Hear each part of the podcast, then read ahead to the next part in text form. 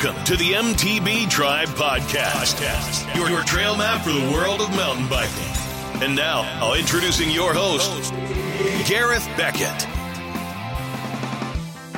Welcome back, mountain bikers. Welcome back to the MTB Tribe Podcast. I am here to help you find out more about mountain biking, how to get you out in the trails, get your butt off that sofa and on the saddle keep you stoked and hopefully learn a little more about mountain biking and the people involved. So, thanks for being here. If you're a first time listener, welcome to the show. I hope you enjoy this episode. And if you're a long time listener, thank you so much for your support. I really do appreciate it. You guys are awesome. Now, if you listen to the show via iTunes, please uh, go there, share with friends, leave a review, and give me a five star rating, please. Thank you so much. That would be so awesome, guys. Um, it just helps the show be seen, gets more people to listen to the show, to download the show, and hopefully get involved. That would be awesome. And if you listen via Stitcher or Spotify, thanks so much. Now, you can also just go to the website mtb-tribe.com. You can listen to the show there. You can download the show from there or just stream it live from there, whatever you wish. You can also get access to all the back issues there and all the previous episodes very easy to find. They're all there on the site for you to go through and have a listen. There's also a resources page there, um, just a few items that I use and I feel that you know you should have a look at if you're if you're interested in mountain biking. You can also subscribe to the show there and get an email every week, just letting you know who's coming on the show and a rough synopsis of what we will be chatting about on that episode. So thanks so much, folks, for getting involved. I do appreciate it as always. You can also do that via social media. We are on Instagram and Facebook at MTB Tribe. So thanks, folks. Now on to today's guest, and it's episode number sixty-two, and we are chatting to Chris O'Callaghan, the service provider to the Ballyhoura mountain bike trails and founder of trailriders.ie. And it was great to get chatting with Chris about why we should all check out the Ballyhoura Mountain Bike Trail Network and don't leave it off our to do list for 2019. Obviously, that is if you live in Ireland or the UK and you want to come across. To use guys listening from Canada and Australia and Brazil and stuff, it's maybe not just as accessible, but put it on your bucket list anyway. Um, so, like after all, Ballyhoura has it's 98 kilometres of trails and is the biggest trail network in Ireland. So we chat to Chris about how the trails came to be, how they were designed, how popular the trails have become, what facilities are on offer, what to expect from the trail networks, plus much, much more, all that kind of stuff.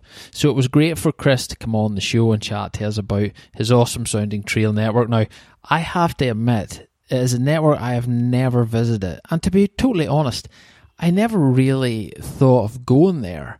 You know, it has awesome facilities. It's bike hire, it's a bike shop for repairs and general components. And on top of all that, has a number of different level loops totaling 98 kilometers, as I said before, of trail. So it is something for everybody. So I really don't know why I haven't went there. Um, you know, slap in the back of the hand for me, that's not no good. So I reached out to Chris to get more info on the Ballyhoura for both myself and you guys, as I feel it as a destination we should all visit on our next mountain bike trip. So keep it in mind, guys. So let's get Chris on the show. Let's find out a wee bit more about Ballyhoura mountain bike trails, and welcome Chris to the MTB Tribe podcast. Hi, Chris. Good day, sir. Welcome to the MTB Tribe podcast. How's things with you today in Limerick, of all places? Yeah, very very good, Garrett. Um, thanks very much for the opportunity to, um, I suppose, try and sell um, and make people aware of what's down in the southwest um, of Ireland. Um, Limerick, I suppose, would be from a rugby fan point of view, they would be well aware of where it is geographically. But I suppose from an outdoor background, we're probably um, getting lost between Cork and Kerry from the water sports and the mountain base. So I suppose we're, we're within an hour of the, the Kerry and Cork mountains, as we call it. Yeah, it's cool, and you know, I must admit, uh, and I'm sorry to say that I've never been down your direction on the bike as yet, um, but um, Ballyhoura mountain bike trails is what it's known as, and um, we'll get into it a wee bit later. But you have got like 98 kilometers of trails or something down there.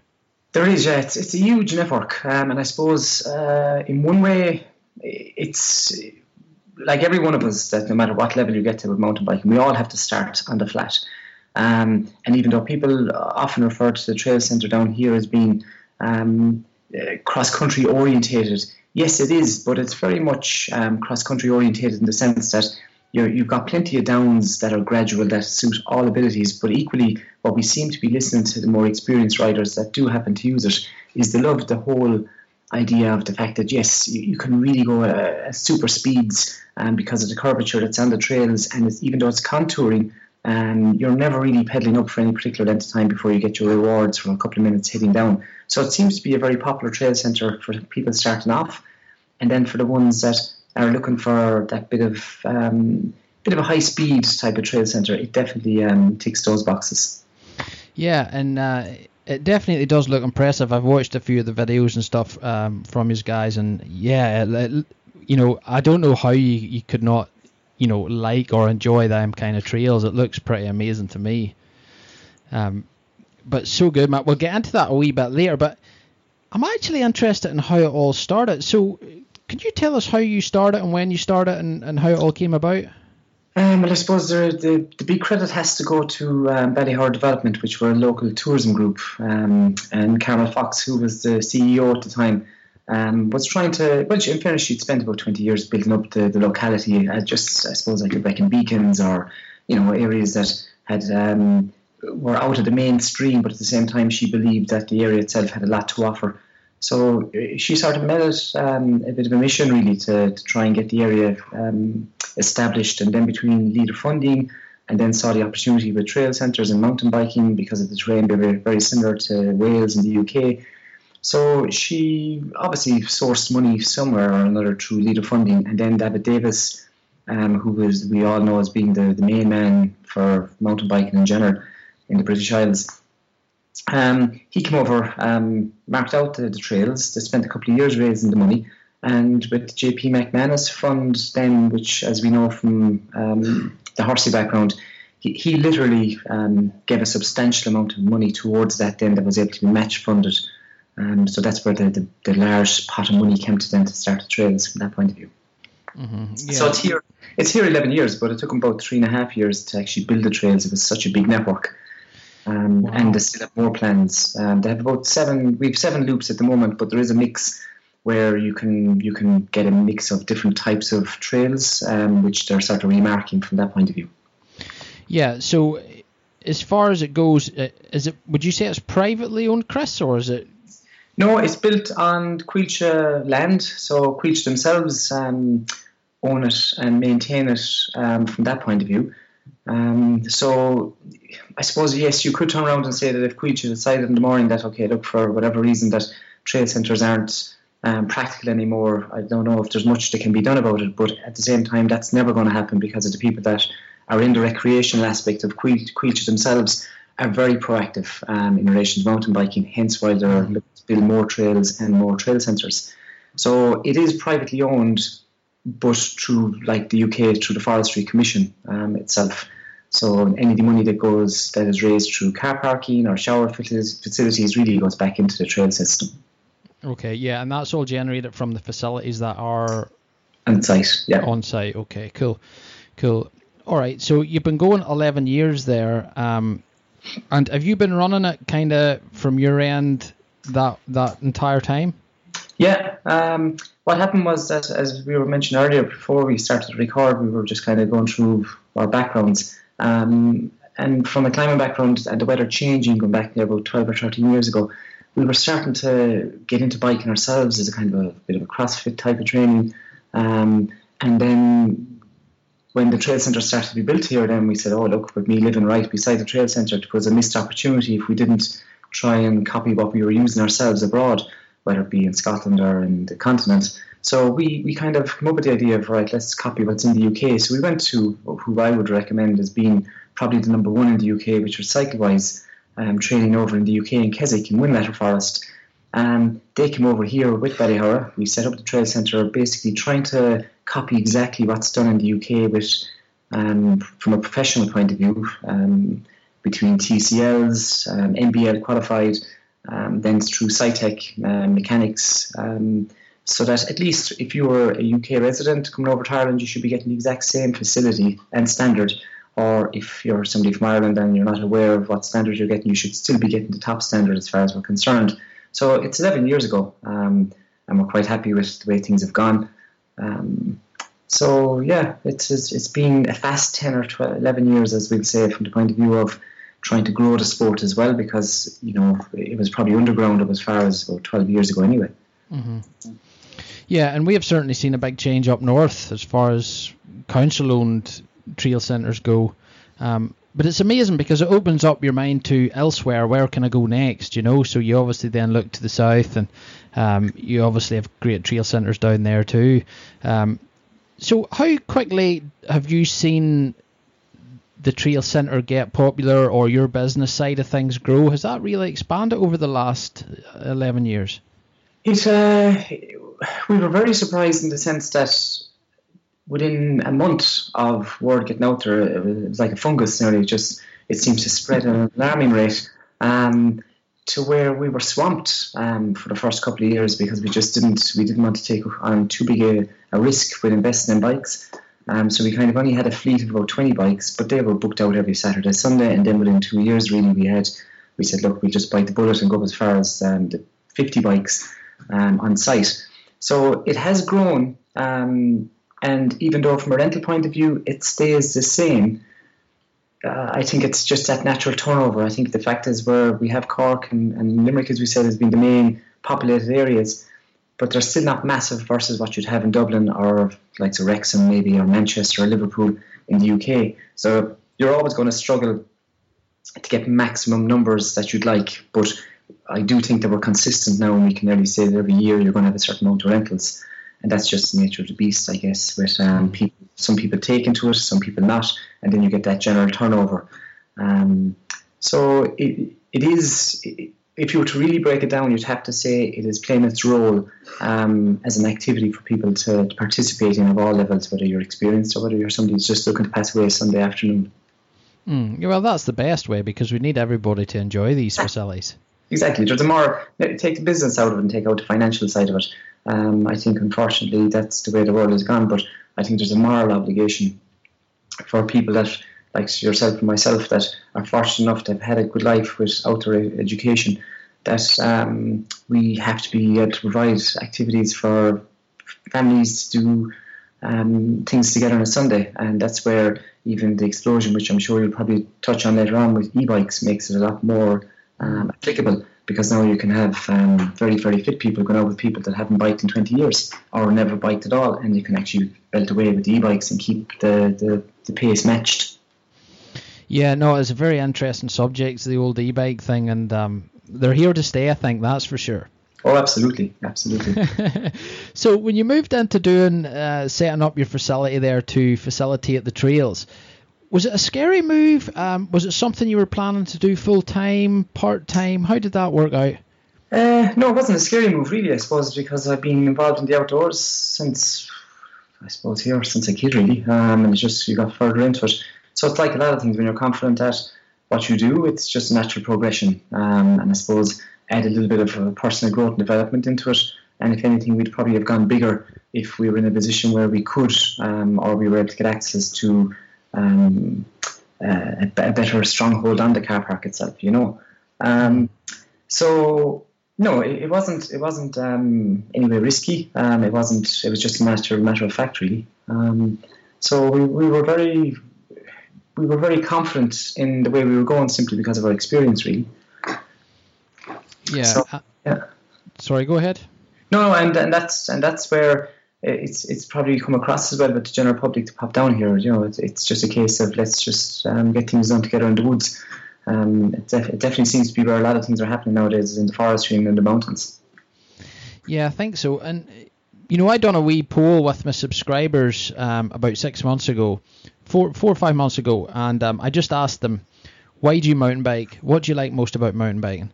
And the number one the number one answer I got back was to be in nature. Yeah. And it was like 80% of the people said that. You know, and I thought it would be more adrenaline driven. You know, you know what I mean, more macho. Yeah, yeah, yeah. but it wasn't. It was to be in nature, you know, uh, and to be with friends in in a in an athletic environment was kind of number two there. But it was surprising to me to get that reaction. Yeah, again, I think we're every one of us are realizing that the, the pace that the, we're going at from a work schedule point of view, um, the, the busyness of again social media and I suppose media itself in general, um, you know, TV. There's there's so much kind of going on that we're probably losing touch a little bit with what probably matters most. Um, I'm sure if you ask most adults in their 30s or 40s when we're the most content, they'd probably go back to um, either as a kid where they were in the woods or playing on a pitch, playing sports or whatever.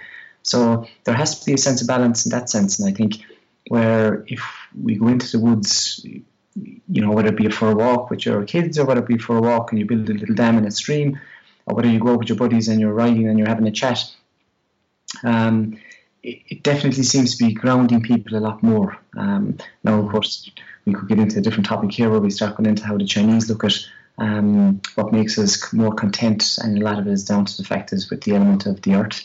Um, so you'd wonder is there a natural draw there to the woods and to the mountains that people know that's good for them, but they don't really know why.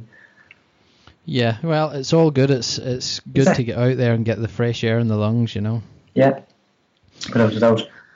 Cool. Now let's talk a wee bit more about the trail. So you mentioned earlier there who come in to design them and stuff. Were the trails ridden by any local riders before it kind of became a centre? No, it was completely from scratch. Um, there would have been a couple of us that would have been um, just using fire roads. Um, I suppose uh, hill walkers that were looking at a, as a way of kind of keeping fit, or climbers that were looking for a way of keeping fit. But it was only fire roads. There, there wasn't even natural paths here that you'd, you'd cycle on that walkers would have established, you know, like what you'd see in some places. Mm-hmm. So completely, that's why it took him three and a half years.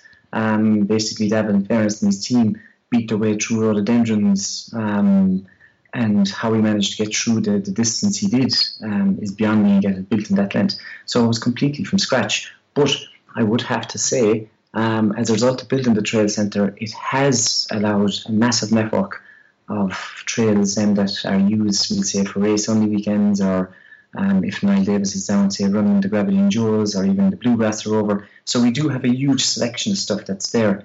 Um, that's um, that's off the trail centre stuff that, that again is only used for um, race weekends or whatever. Mm-hmm. And and did the did the trail centre open, Chris, with what it has now, or has it been expanded a good bit since? It expanded about four years ago when the European um, Marathon Cross Country Championships came into um, the Ballyhoura. Um, they, they built two extra technical loops that are used as a separate loop now again, which is roughly is included in a 25k loop.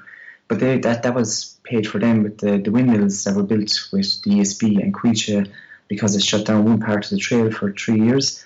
Um, and as a result of that, then they paid for a new trail to be built. So that again was a, again a benefit, I suppose, to where windmills themselves, even though they're being built in most forests, at least uh, you can capitalise on that and get um, squeeze a bit of money out of them to build mm-hmm. trails for you know.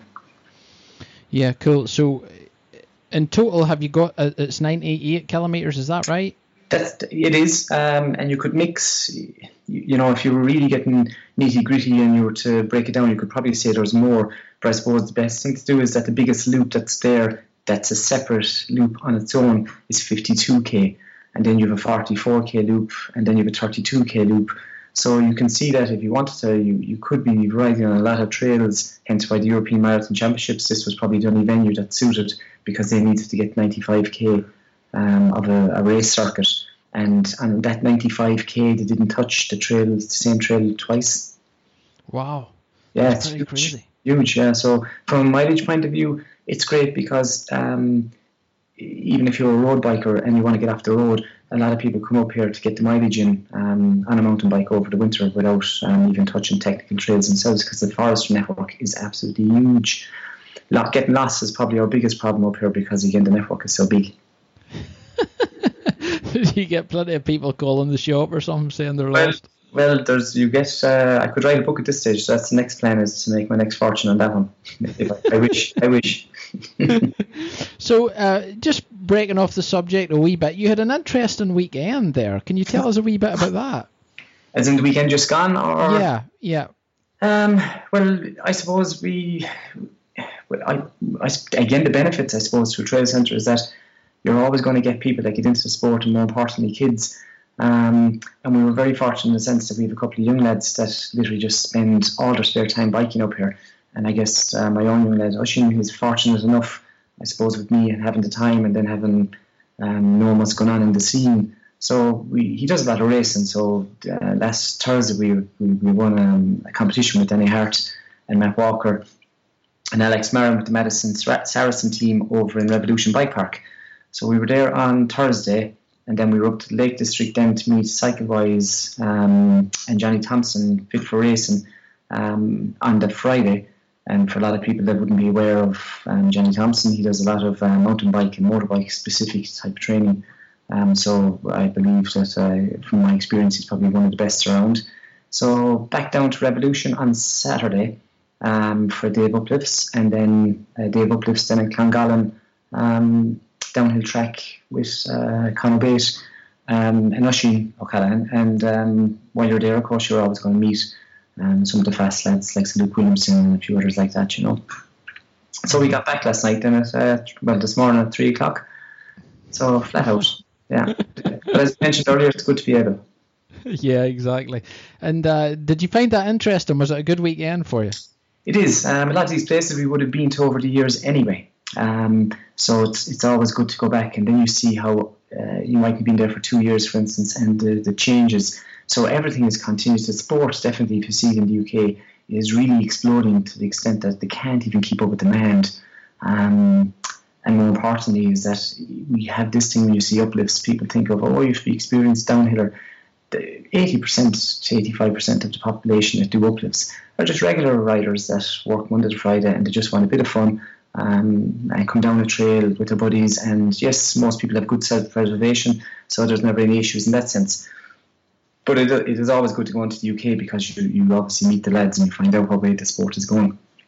And, and unfortunately, I suppose, or fortunately, um, Ireland will always be, I suppose, copying what goes on in the UK simply because of the fact that the numbers again. Mm-hmm. Yeah, so, um, yeah, yeah, very interesting. And does it give you any ideas for your own stuff there in Ballyhoura? Does it give you any kind of stuff to push forward for? Uh, it, it, would do. Um, I suppose the, you're always going to tap into a different market if you've got an uplift um, facility going. But I think a lot of that too has to do with the type of trail trail system you have and the type of terrain you have. So whether an uplift will ever work in Ballyhoura's, I don't think so. Um, but at the same time, I do believe that we, we have to start, you have to have some trail centres um, that will encourage somebody from a complete beginner um, and go right up to whatever level they want to go at. And again, like I said, with a couple of young people that are here that are racing away, it shows that you can. You don't have to have the gnarliest of trails um, mm-hmm. to start off with. So, yeah. yeah. and look, again, like I said, from a moral point of view, um, I'm happier seeing people getting into biking and then they can bring it to whatever level they want after that. Yeah, that's it. And if they want something bigger and gnarlier, they can travel. And you know, bikers will travel. It's just the way it. Yeah, it's uh, it's not. But I think we, we probably are all nomads in one way, and we all like traveling anyway. So even if you had the perfect trail center here with uplifts and you had this, that, and the other, people are always going to wonder what's up the road, and they're going to travel. No different golfers using golf courses and surfers using different areas with waves. Um, I think the big thing is just to get people into it, and if, every, if everyone facilitated what um, what people require. But then you, you especially if we look at it from an Ireland point of view, again, you've obviously the trail centres above in Wicklow, you've the trail centres up north, you've obviously Bike Park Ireland in the middle of the country. So it just means that people can move from one trail centre to the other and do a four day trip um, and experience different types of um, terrain. Same, same as what we did last week. Yep, no, very true, very, very true. Now, so for somebody visiting uh, Ballyhoura there, what can they expect as far as facilities and stuff go, Chris? Um, on site, we have um, a shop. We have a fleet of 50 bikes. Um, we, we try and have absolutely everything that most people would end up having an issue with. Everything from a barb, from a remote seat post that might break. Um, all the way up as far as your nutrition bars. Um, again, without getting into food. So if you were looking for sandwiches, there's plenty of places nearby that people can pop down the, after their spin. Um, but we have showers, toilet facilities. Um, you have your bike wash, you have a car park that takes maybe about 120 cars, which very seldom gets. There's an over an overrun car park as well that you can you can tap into if you had to if you got very busy in a race weekend. Um, and the, the trails and the maps are all self-explanatory, but we're always there anyway to help whether you're looking for different types of trails or a good mix, or whether you just want to find out if it's your first visit what trail would be best for you. At least you can always pop up to the unit, up to Declan, Liam, or myself, or any of the other lads. Mm-hmm. And the car park, Chris, do you have to pay to use that? Yeah, it's um, five euros to get into the car park, um, or you can use the Coillte online system where you can get a card, a yearly card, for 35 euro per year. Um, and that allows you to use any of the other Coillte forestry car parks that are there as well, even from a walk and recreational point of view. Um, I know some people might turn around and say, oh, is it a bit saucy? But I suppose considering with the, the safety of cars parking out on the road and sort of unofficial car parks and the amount of break-ins that would be um, in various areas um, around the country, at least you get um, online security. We'll say that's that's recorded CCTV. Um, so I know it's a, it can be if it's one off, five euros isn't too bad. Um, but I suppose if you're doing it every week, well then you could equally just justify getting more card for the year. Mm-hmm. Yeah, but then again, if there's two or three guys in the car, it's exactly you know yeah. it's nothing really. Yeah, um, yeah, it's it's uh, it's cheaper than I suppose look damaged cars or whatever the case may be. Yeah, you know, and if the, if there is two or three in the car, it's cheaper than a coffee. exactly. Well, yeah, nowadays um, you don't get much for a fiver nowadays. Classic. Um, now, as far as your shop goes, Chris, so is there maintenance facilities and stuff in there like that? Yeah, we'd, we'd always have a mechanic, a qualified site mechanic on site. Um, obviously, the, the big issue there would be we'd never have anyone stuck, but obviously, if somebody just turns up with a major issue and if we're putting out bikes, you can get a little bit of a delay in the sense that if they don't mind waiting, that's fine. Um, but obviously, we couldn't prioritise um, any major work on a Saturday, Sunday. Mm-hmm. But uh, but we'd always okay, we we always try and picture if people, if it was us at the other side of the counter, what would we like to be done if we were in the UK. So we always try and keep that in mind. Um, but we'd have it's very seldom anyone doesn't get resolved um, because most things are quite small if they arrive to the trail centre anyway. But we, we, bikes can be left in on a Saturday, Sunday, or whatever day, and they can be picked up a day or two later um, if they need to get fixed. Mm-hmm. That's a that's a great facility to have at your local your local trail network. Like that's brilliant. Yeah, um, I suppose it works when it's kind of works then as well when it's quiet um, midweeks in the wintertime, you know, because obviously a lot of people are working. At least the maintenance keeps us going um, to a certain extent.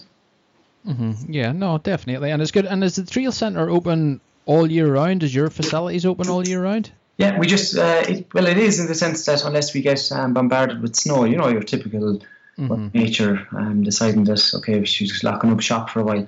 Um, so it would be we, we close on Mondays, um, so it's Tuesday to Sunday, um, but bank holiday Mondays then we would be open, um, and Christmas then the only days we would stay closed over Christmas would be Christmas Day and New Year's Day. Yeah, wow, very good, very very good. Um, and tell us a wee bit about your hire fleet then. Yeah, we very um, uh, we started off obviously with your your hardtails, um, and then uh, obviously as the industry grew a little bit, people were looking to try out full suspension bikes and e-bikes.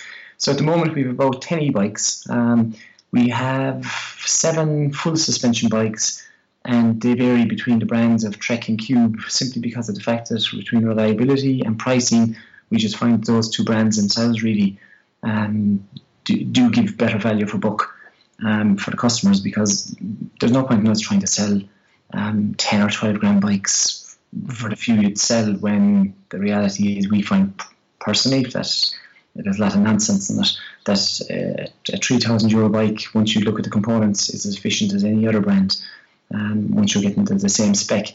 Um, so and then we'd have uh, the bones of 50 hardtails then which would be your usual front suspension bikes and the front suspension then vary from 35 euros, which um, again we only keep on to for a couple of months. We copied the UK system again, where we just rent them and we keep a logbook for about 40 rentals and then sell them off, obviously after being serviced um, in between and at the end of their life.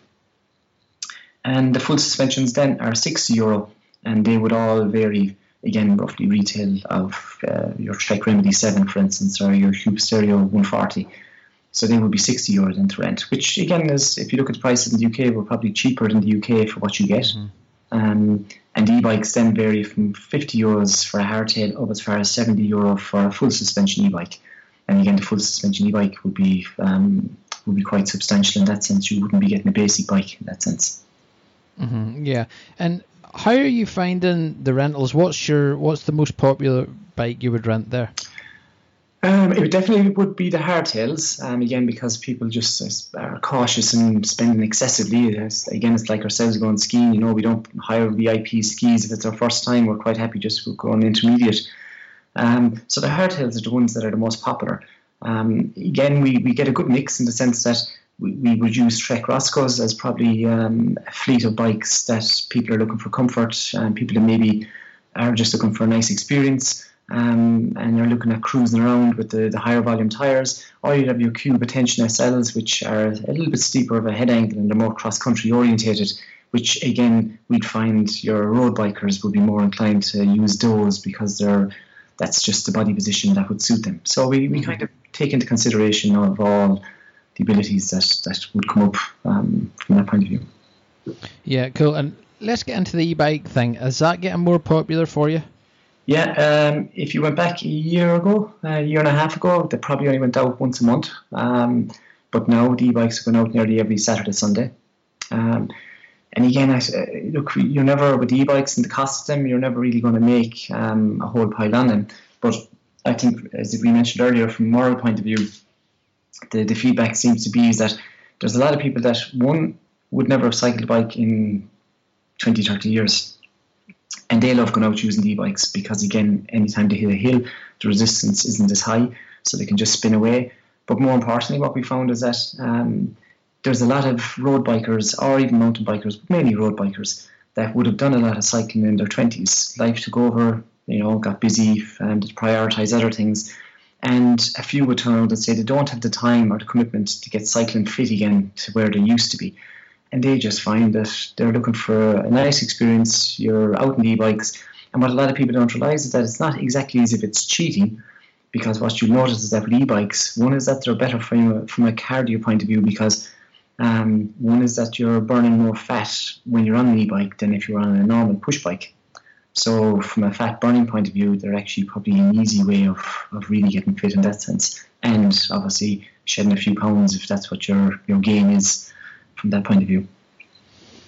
Yeah, uh, the e-bike thing is great. I know some people just aren't into them, but I think the way it encourages people that wouldn't get into the sport to get into it is really, really good.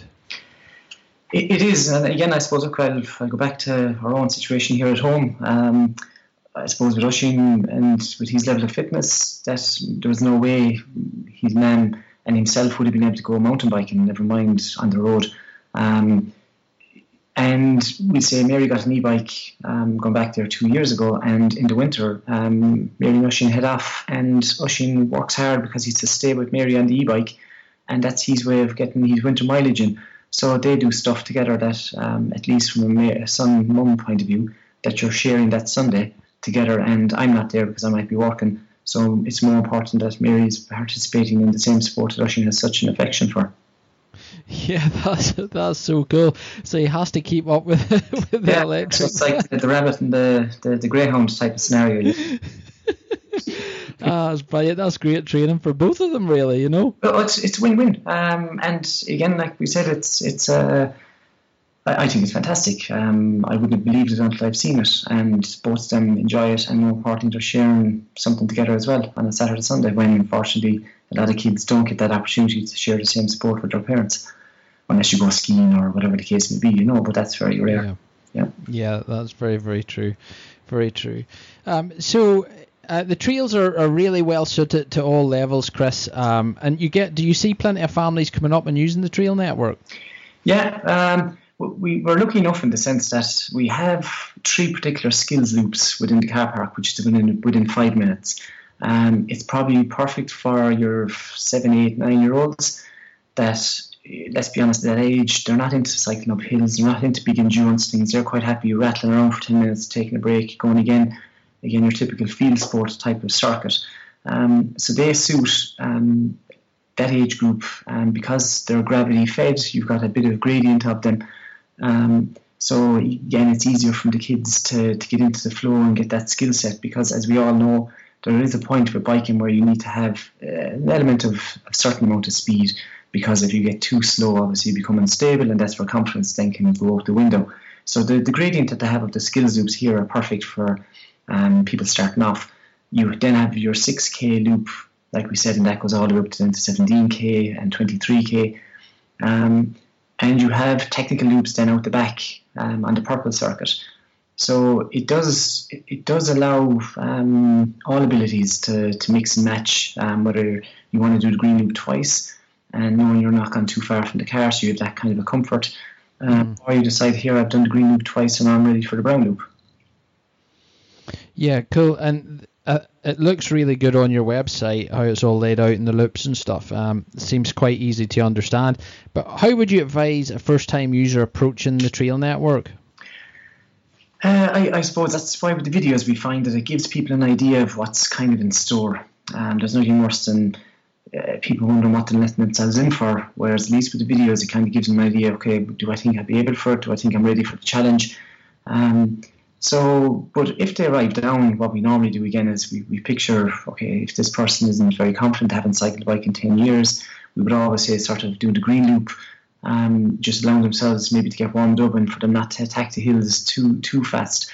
And then by finishing off on the skills loops near the car park, it means that at least they can just keep adding on 10 minute sessions onto the end of their spin to where they've had enough. Um, because as we all know, mountain biking is one of those things where you don't want to be going into the red too often.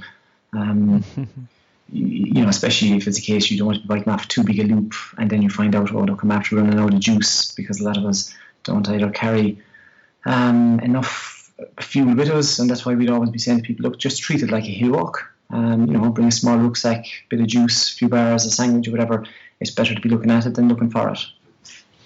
Yeah, no, that that's cool, definitely, and um, the signage and all as far as the network goes, I'm sure is really good down there. I haven't seen it in person, but from the videos and from your website, I can see how it's laid out, and it looks very good. And um, yeah, it, I'm sure you do get people getting lost, but um, in, in I'm fairness, sure they're quite easily found.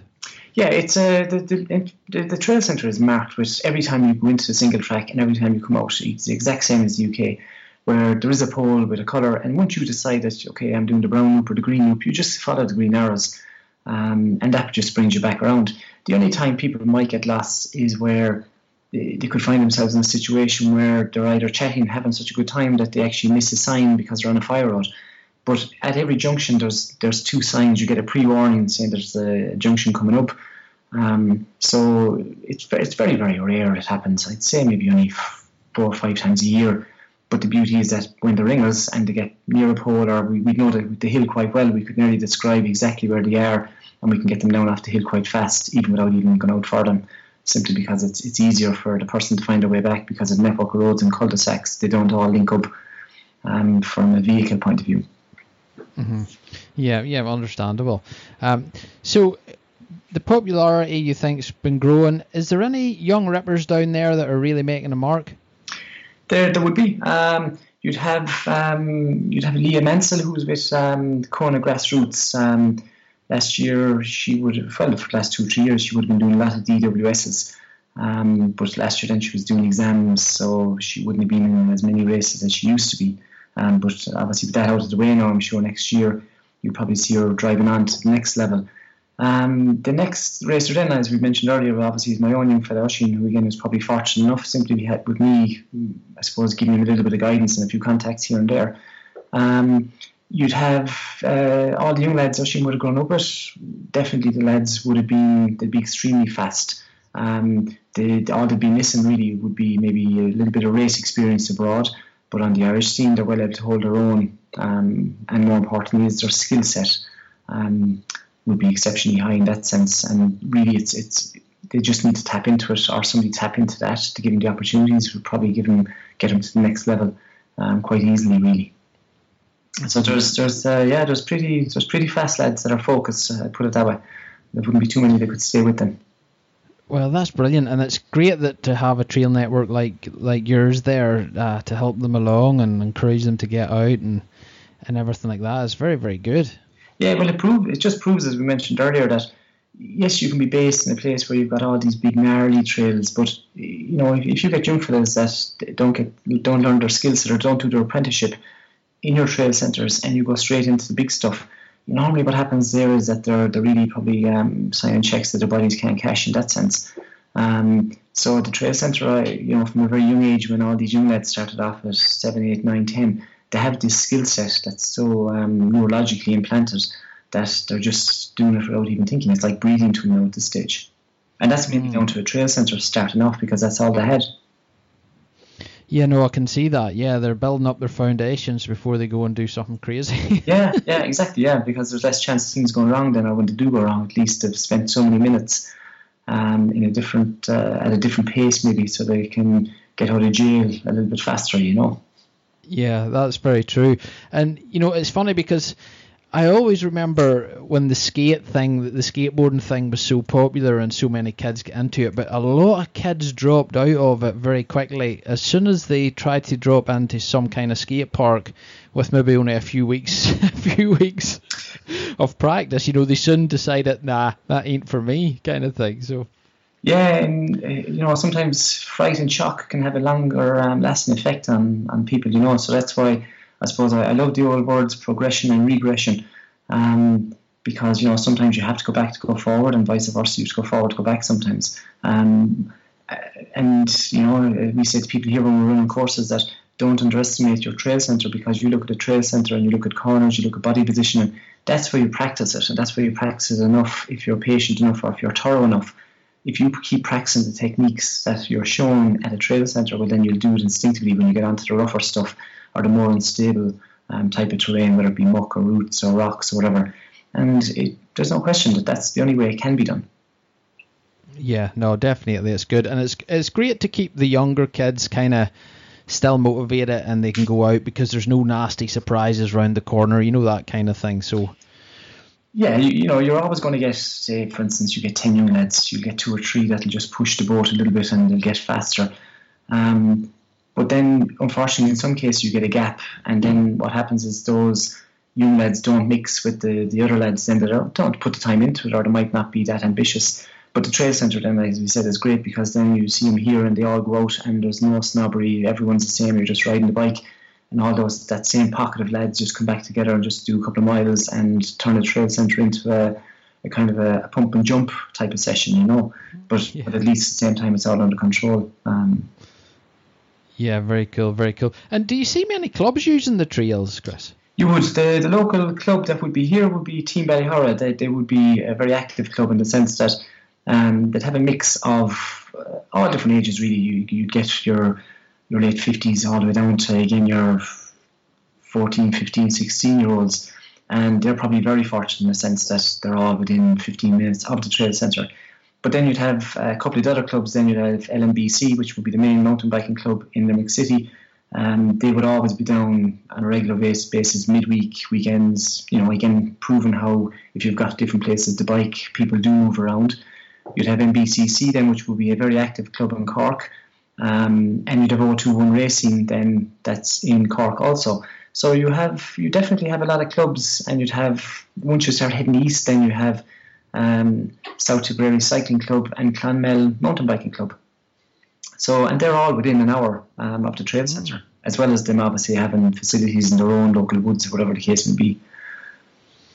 Yeah, so that's good, and I'm sure them guys bring you a wee bit of trade and everything else, so it's good. Yeah, yeah, um, and again, it's the all. Every one of us started off the same, and I think that's the important bit with clubs is that once once we're all aware that we were all once that beginner, um, and there's a kind of a, a, duty there to to nurture, and that's where the clubs obviously are doing all the hard work. They're probably the unsung heroes, really, because without the clubs, the, the sport just doesn't go anywhere anyway. Mm-hmm. Yeah, that's very true. Very true. Now, I noticed on your website you run courses. Can you tell us a wee bit about that? Is it a trail craft course or trail maintenance courses? It would be. Um, I suppose we started off going back um, a good couple of years ago where we were doing different levels and it was based on the, the TCL kind of preparation, which is the trail cycle leader. But all it was was that we were taking the skill sets required um, that you you need to be a trail cycling leader, and we broke it down to complete beginners and then went intermediate Um, so that at least if anyone was doing those courses and if some did go to do the TCL, that they've already kind of had a pre-TCL sort of preparation or foundation work. Um, but then we got so busy in my own job, then getting so busy that Kieran Selly, then who would have been um, probably well, he's the most qualified person in Ireland really to run courses. He's living locally as well. So he took over the, the coaching aspect and he was doing the gearing up for Cycling Ireland. He was doing the, the train, trail cycle leaders for Cycling Ireland. Um, and then the trail craft then was where um, he was involved in this European network now of um, qualifications that are coming on stream. So he decided, oh, let's change it a little bit now and make it more attractive and more applicable to people that maybe aren't doing TCLs but just want to improve their skill set on the trails. So at the moment, um, Kieran is taking a break from that for the summer, um, but we'll be putting dates up ourselves then. So I go back into coaching um, from that point of view um, myself over the winter again from next summer onwards. Um, Kieran is literally just, he was very busy and again putting himself and his own family first. He just wants to spend the, the summer with his daughter um, and again being very, very active. So we, we were very fortunate enough with um, Kieran, um, and again we see Kieran probably once a week because he's in the woods um, mm-hmm. more often than ourselves nearly. and was it something that was quite popular for you? It, it was um, it, well, it was getting more popular. At the start, it was very slow because again we had this thing of you know, people saying, "Oh, look, I can ride my bike. I don't need to be, you know, getting lessons." But as we used to always point out, well, you know, you see Tiger Woods and Padraig Harrington, um, they're all practicing the, the greens and the, the chipping um, at driving ranges when they're not playing golf. So, you know, you, there's always room for improvement. So we probably have this thing, though, uh, that people were afraid of maybe finding faults or faults being exposed. But that has come around a little bit now because of the fact that um, more people, I suppose, have spent more minutes on the bike and they realise, oh, how come I'm not getting any faster? And that mm-hmm. just down to the fact that they're throwing away time in corners and even just pedaling when maybe they shouldn't have been pedaling. They should have been maybe just pumping the trail. Um, so it's, it's it is getting more popular. Um, hence why I'll have to go back into it um, over this autumn um, and start putting up a few dates. Um, simply down to the fact that the demand is there, whereas again five six years ago it was a slow sale. Put it that way. Yeah. Yeah, and it's funny. I heard somebody saying not so long ago. Um, one of the pros or some somebody was asked if you had a, I think it was in dollars, if you had a hundred dollars to spend on your bike, what would you spend to make you faster? And he said, I would spend it on a lesson. Yeah, um, I, I still go out. Um, I go out onto the trail centre and I would sort of specifically target one area. It might be body position, it might be hips, it might be even just elbows. You know, trying to look around every um, corner so you're looking at the exit and I might go out for a couple of spins and literally just do that, just to again implement um, that skill set so that again, when I go into the natural stuff, that I'm probably more inclined to be doing it simply because it's just second nature at that stage. Because it's like a lot of things, you lose it if you don't use it, you know. Yeah. Yeah, and when you get into the specifics of it and how you corner and your body position, your elbow position, your hip position, your pedal, all it's massive when you actually look at it. You know, it's crazy what these pros are practicing and doing over and over and over and over again. Oh yeah, I'm sure you know there's there's plenty of pros out there that would go out and yes might go for a spin and they might target one area. It's just that they're not saying it and people aren't aware of it. And the people are just thinking, ah, sure, they're just going out riding the bike. They're not. Everyone is going out with a goal um, for a spin, and that stops you from getting bored as well. That's what we'd often find is that people would say to us that, oh, um, I haven't been up in six months, I was kind of getting bored with doing the same loops. But the reality is that if you go out onto the same loop, just use a different skill set, um, and you can turn mm. every spin into something different, and then it turns into a game, and it all comes back down to personal growth and development. Once you have some bit of personal growth and development out of a day, normally it kind of ticks that um, inner gain, as we call it, or reward that you feel that you've achieved something today. Um, and that's why even with the new the, the trails out in the red and the blue loop, which were closed for a few years, they opened up there a few months ago. Um, and we have a new loop out there that basically you've got three kilometers of a red trail that is where you can you're allowed to pedal three or four rotations when you start off, and then if you've got three or four leads, um, you can turn it into a game then because like nobody can pedal anymore and it's a pump and jump session, and then we find out who was dabbing the brakes and who wasn't or who wasn't getting their timing right, um, and everyone is grinning when you come down to the bottom because some it's very seldom you get it perfect but at least it just makes you work that little bit harder. Um, so it's, it's, a it's a good section of trail out there that's just been reopened. Cool, very good, very good. Now, just thinking of the future of Ballyhoura bike trails, then, um, overall, has it been a success for you, Chris, and a success for the area? Do you think? It would be. Um, I would have to say, um, absolutely. Again, you know, it's how do you measure success? Um, you know, some people think it's financial reward. Some people would turn around and say, well, it has brought success for me personally simply because it has allowed me to travel and meet so many fantastic people. We say from sales to bike manufacturers to oh, geez, um, where do you start? Where do you finish? mm. So that to me, at the end of it, we you know, we all we we all die with very with no money anyway because we can't bring it with us. So it's irrelevant what you make out of financially. It's just a case of what it allows you to to experience in the process. So for me personally, it has been um, a massive life changer. Um, from the business in the area, I'm sure that they have to be benefiting it from cafes to petrol stations to accommodation. Um, it probably, if we were being honest, if the trail centre was built in maybe Dublin um, or a bigger population, it probably would have been more successful for us because it would have cost the same value for buck to build it but it is what it is, and I suppose we're lucky enough that it's down here, so I can't really complain. Um, and when you think of what it has also allowed for other individuals to open up, and again, as we mentioned earlier, morally, um, for people to be able to go travelling with their own bikes. And I know of a few people here in the trail centre that go away to different um, weeks away with different companies, and they go away on their own. They don't know anyone um, because they can't get anyone to go with but they have got the confidence to be able to ride a bike and turn over in the Alps and just spend a week um, riding with a company.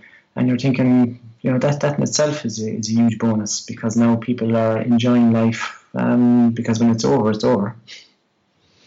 Yeah, that's it. It brings a lot of different things just outside of the trail centre, really. So, yeah, um, you know, the madness where, like we said, everything is kind of measured on money and I suppose cars and stuff, I would measure things slightly differently. Um, it's a case of what did you experience this year, and could you have squeezed any more in this year, um, with between travel and races and meeting new people.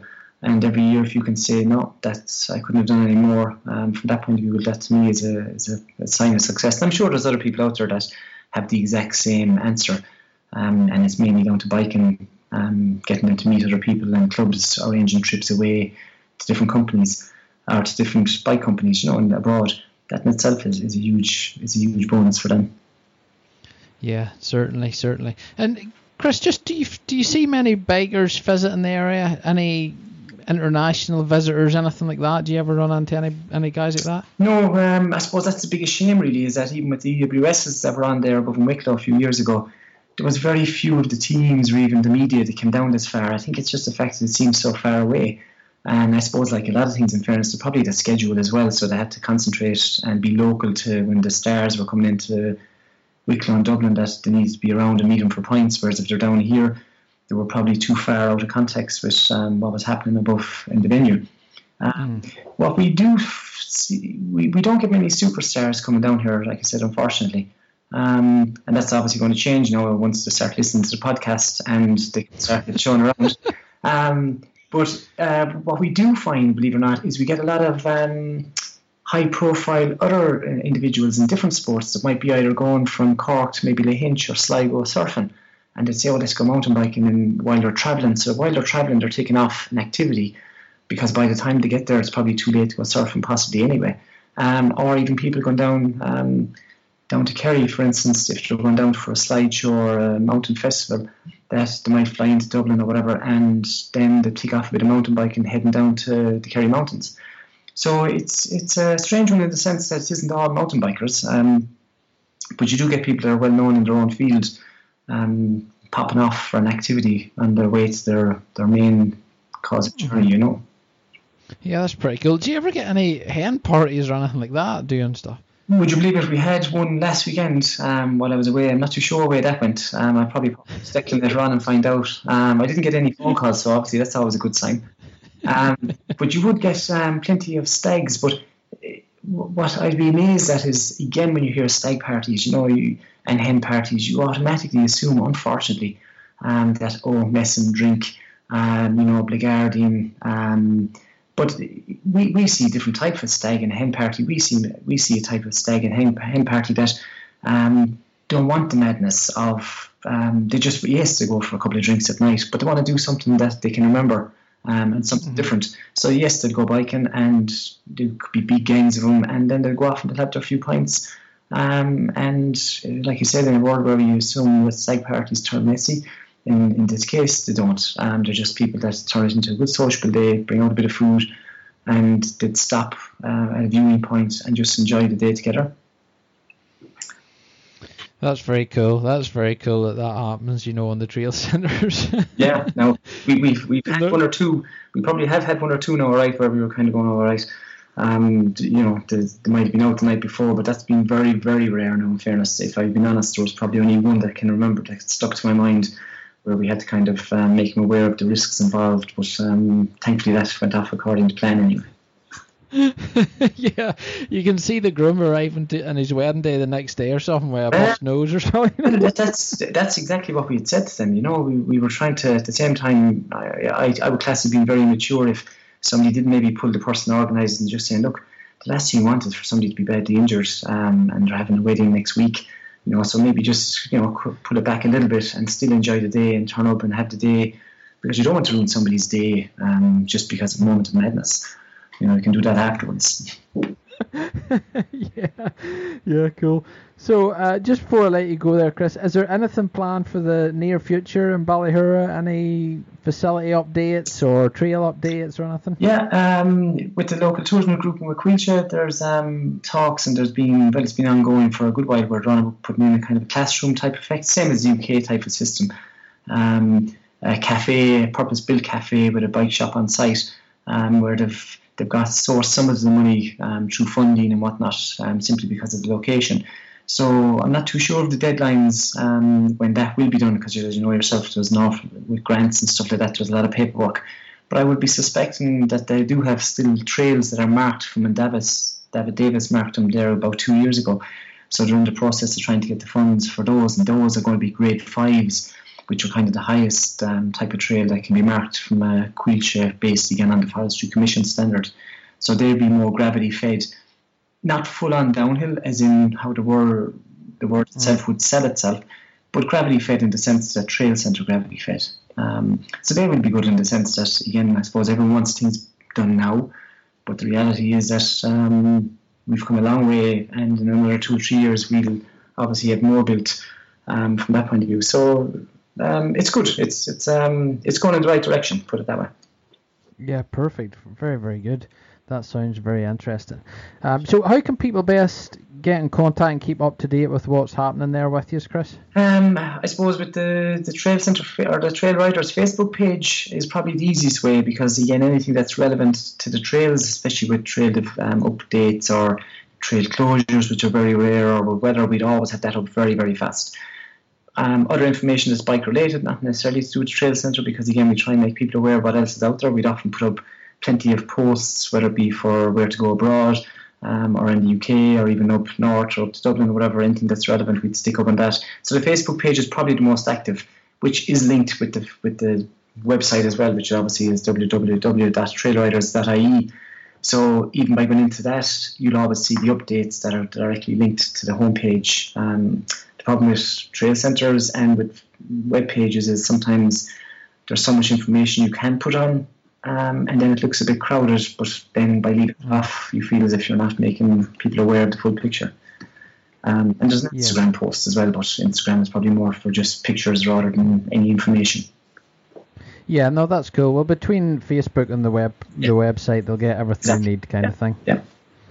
Cool. Well, listen, thanks so much for coming on, Chris. It was great to chat to you, and I really have to get myself down to you um, I'm actually living in Malta at the minute for the next couple of years. Oh. um, so I, I, won't be down there anytime soon. But as soon as I get back to good old Port Portrush, I must pop down. Oh and... well, you know where I'll be anyway. So from that point of view, um, I'll be somewhere in the woods doing something. Um, so there's no issue there. I, am always around. That's cool. Well, thanks so much, and I, I hope. I hope the winter season doesn't go too long for you and, and the weather's not too bad and you get loads of people down there out in the trails. Yeah, um, and, and, again, it's one of those things. The, the biggest issue with the trail centre and the bad weather is just the fact that getting there is the issue on the roads. Most people, um, it nearly gets busier if you can get access to the car park. That people are just looking to get into the, the mountains with the snow. So it's it's always good fun um, in the trail centre, even when the snow is there. Um, it's just getting to the trail centre can be the biggest issue in some cases. So yeah, I'm sure, yeah. as we said earlier, we, we'll take it as it comes, and sure, look at the end of the year, it all works itself out anyway. Yeah, that's cool, cool, great, great uh, way to look at it indeed. Well, Chris, here, listen, thanks so much. You, you might have to go back to bed for a couple hours or something there because you, you've had a tough one. Uh, no, um, I'm, I'm up now, so it's a case of um, I'll either get a run in or do some some bit of trail building or something like that. So there's always something to be done anyway. Chris, thanks so much, sir, and uh, I hope everything goes goes well for you in the near future. Thank you very much, Gareth. Pleasure. Cheers, bud. Thank bye, you. bye. Bye.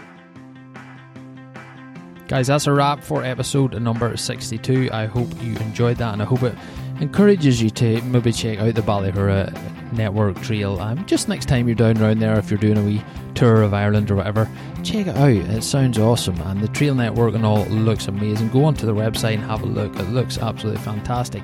Now, if you want to know a wee bit more about Chris and the Ballyhoura Trail Network, just go on to mtb-tribe.com.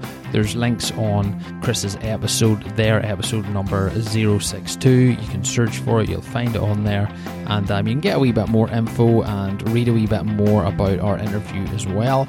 Um, and as I say, there's quick links on there to Chris. So, Chris, I just wanted to say thanks, sir, for coming on the podcast. It was awesome to get you on the show. And I know you had a, a, late night and everything else the previous day, so thanks so much for your commitment for coming on the show. I do appreciate it, and I hope everything goes well for you over the next season and stuff there at Ballyhoura, as I'm sure it will because you've got a great set up by the sound of things. So thanks again, Chris. I appreciate it. Now, folks, if you want to get more involved in the MTB Tribe podcast, simply go to the website mtb-tribe.com. You can get in contact via there. You can subscribe there. You can go to the resources page. You can also direct message me on uh, the old social networks, Instagram and Facebook at MTB Tribe.